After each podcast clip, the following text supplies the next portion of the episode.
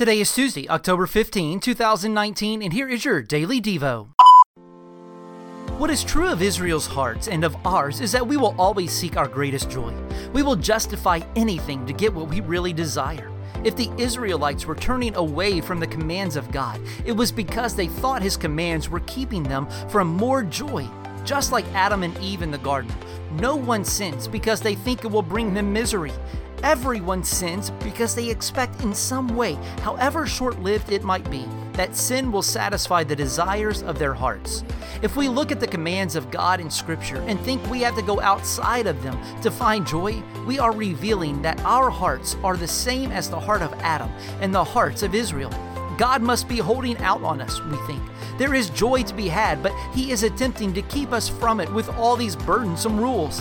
We thus are willing to work hard to do just about anything to get that joy. But when we believe these lies, we, like Israel, are forgetting the goodness of our God. He will only give us exactly what is best. His word is a boundary to keep us in for our joy, not to keep us from it. Think about this. What do we share in common with the Israelites in this account? What are some ways we can protect ourselves from being deceived into believing that we can find ultimate happiness apart from God?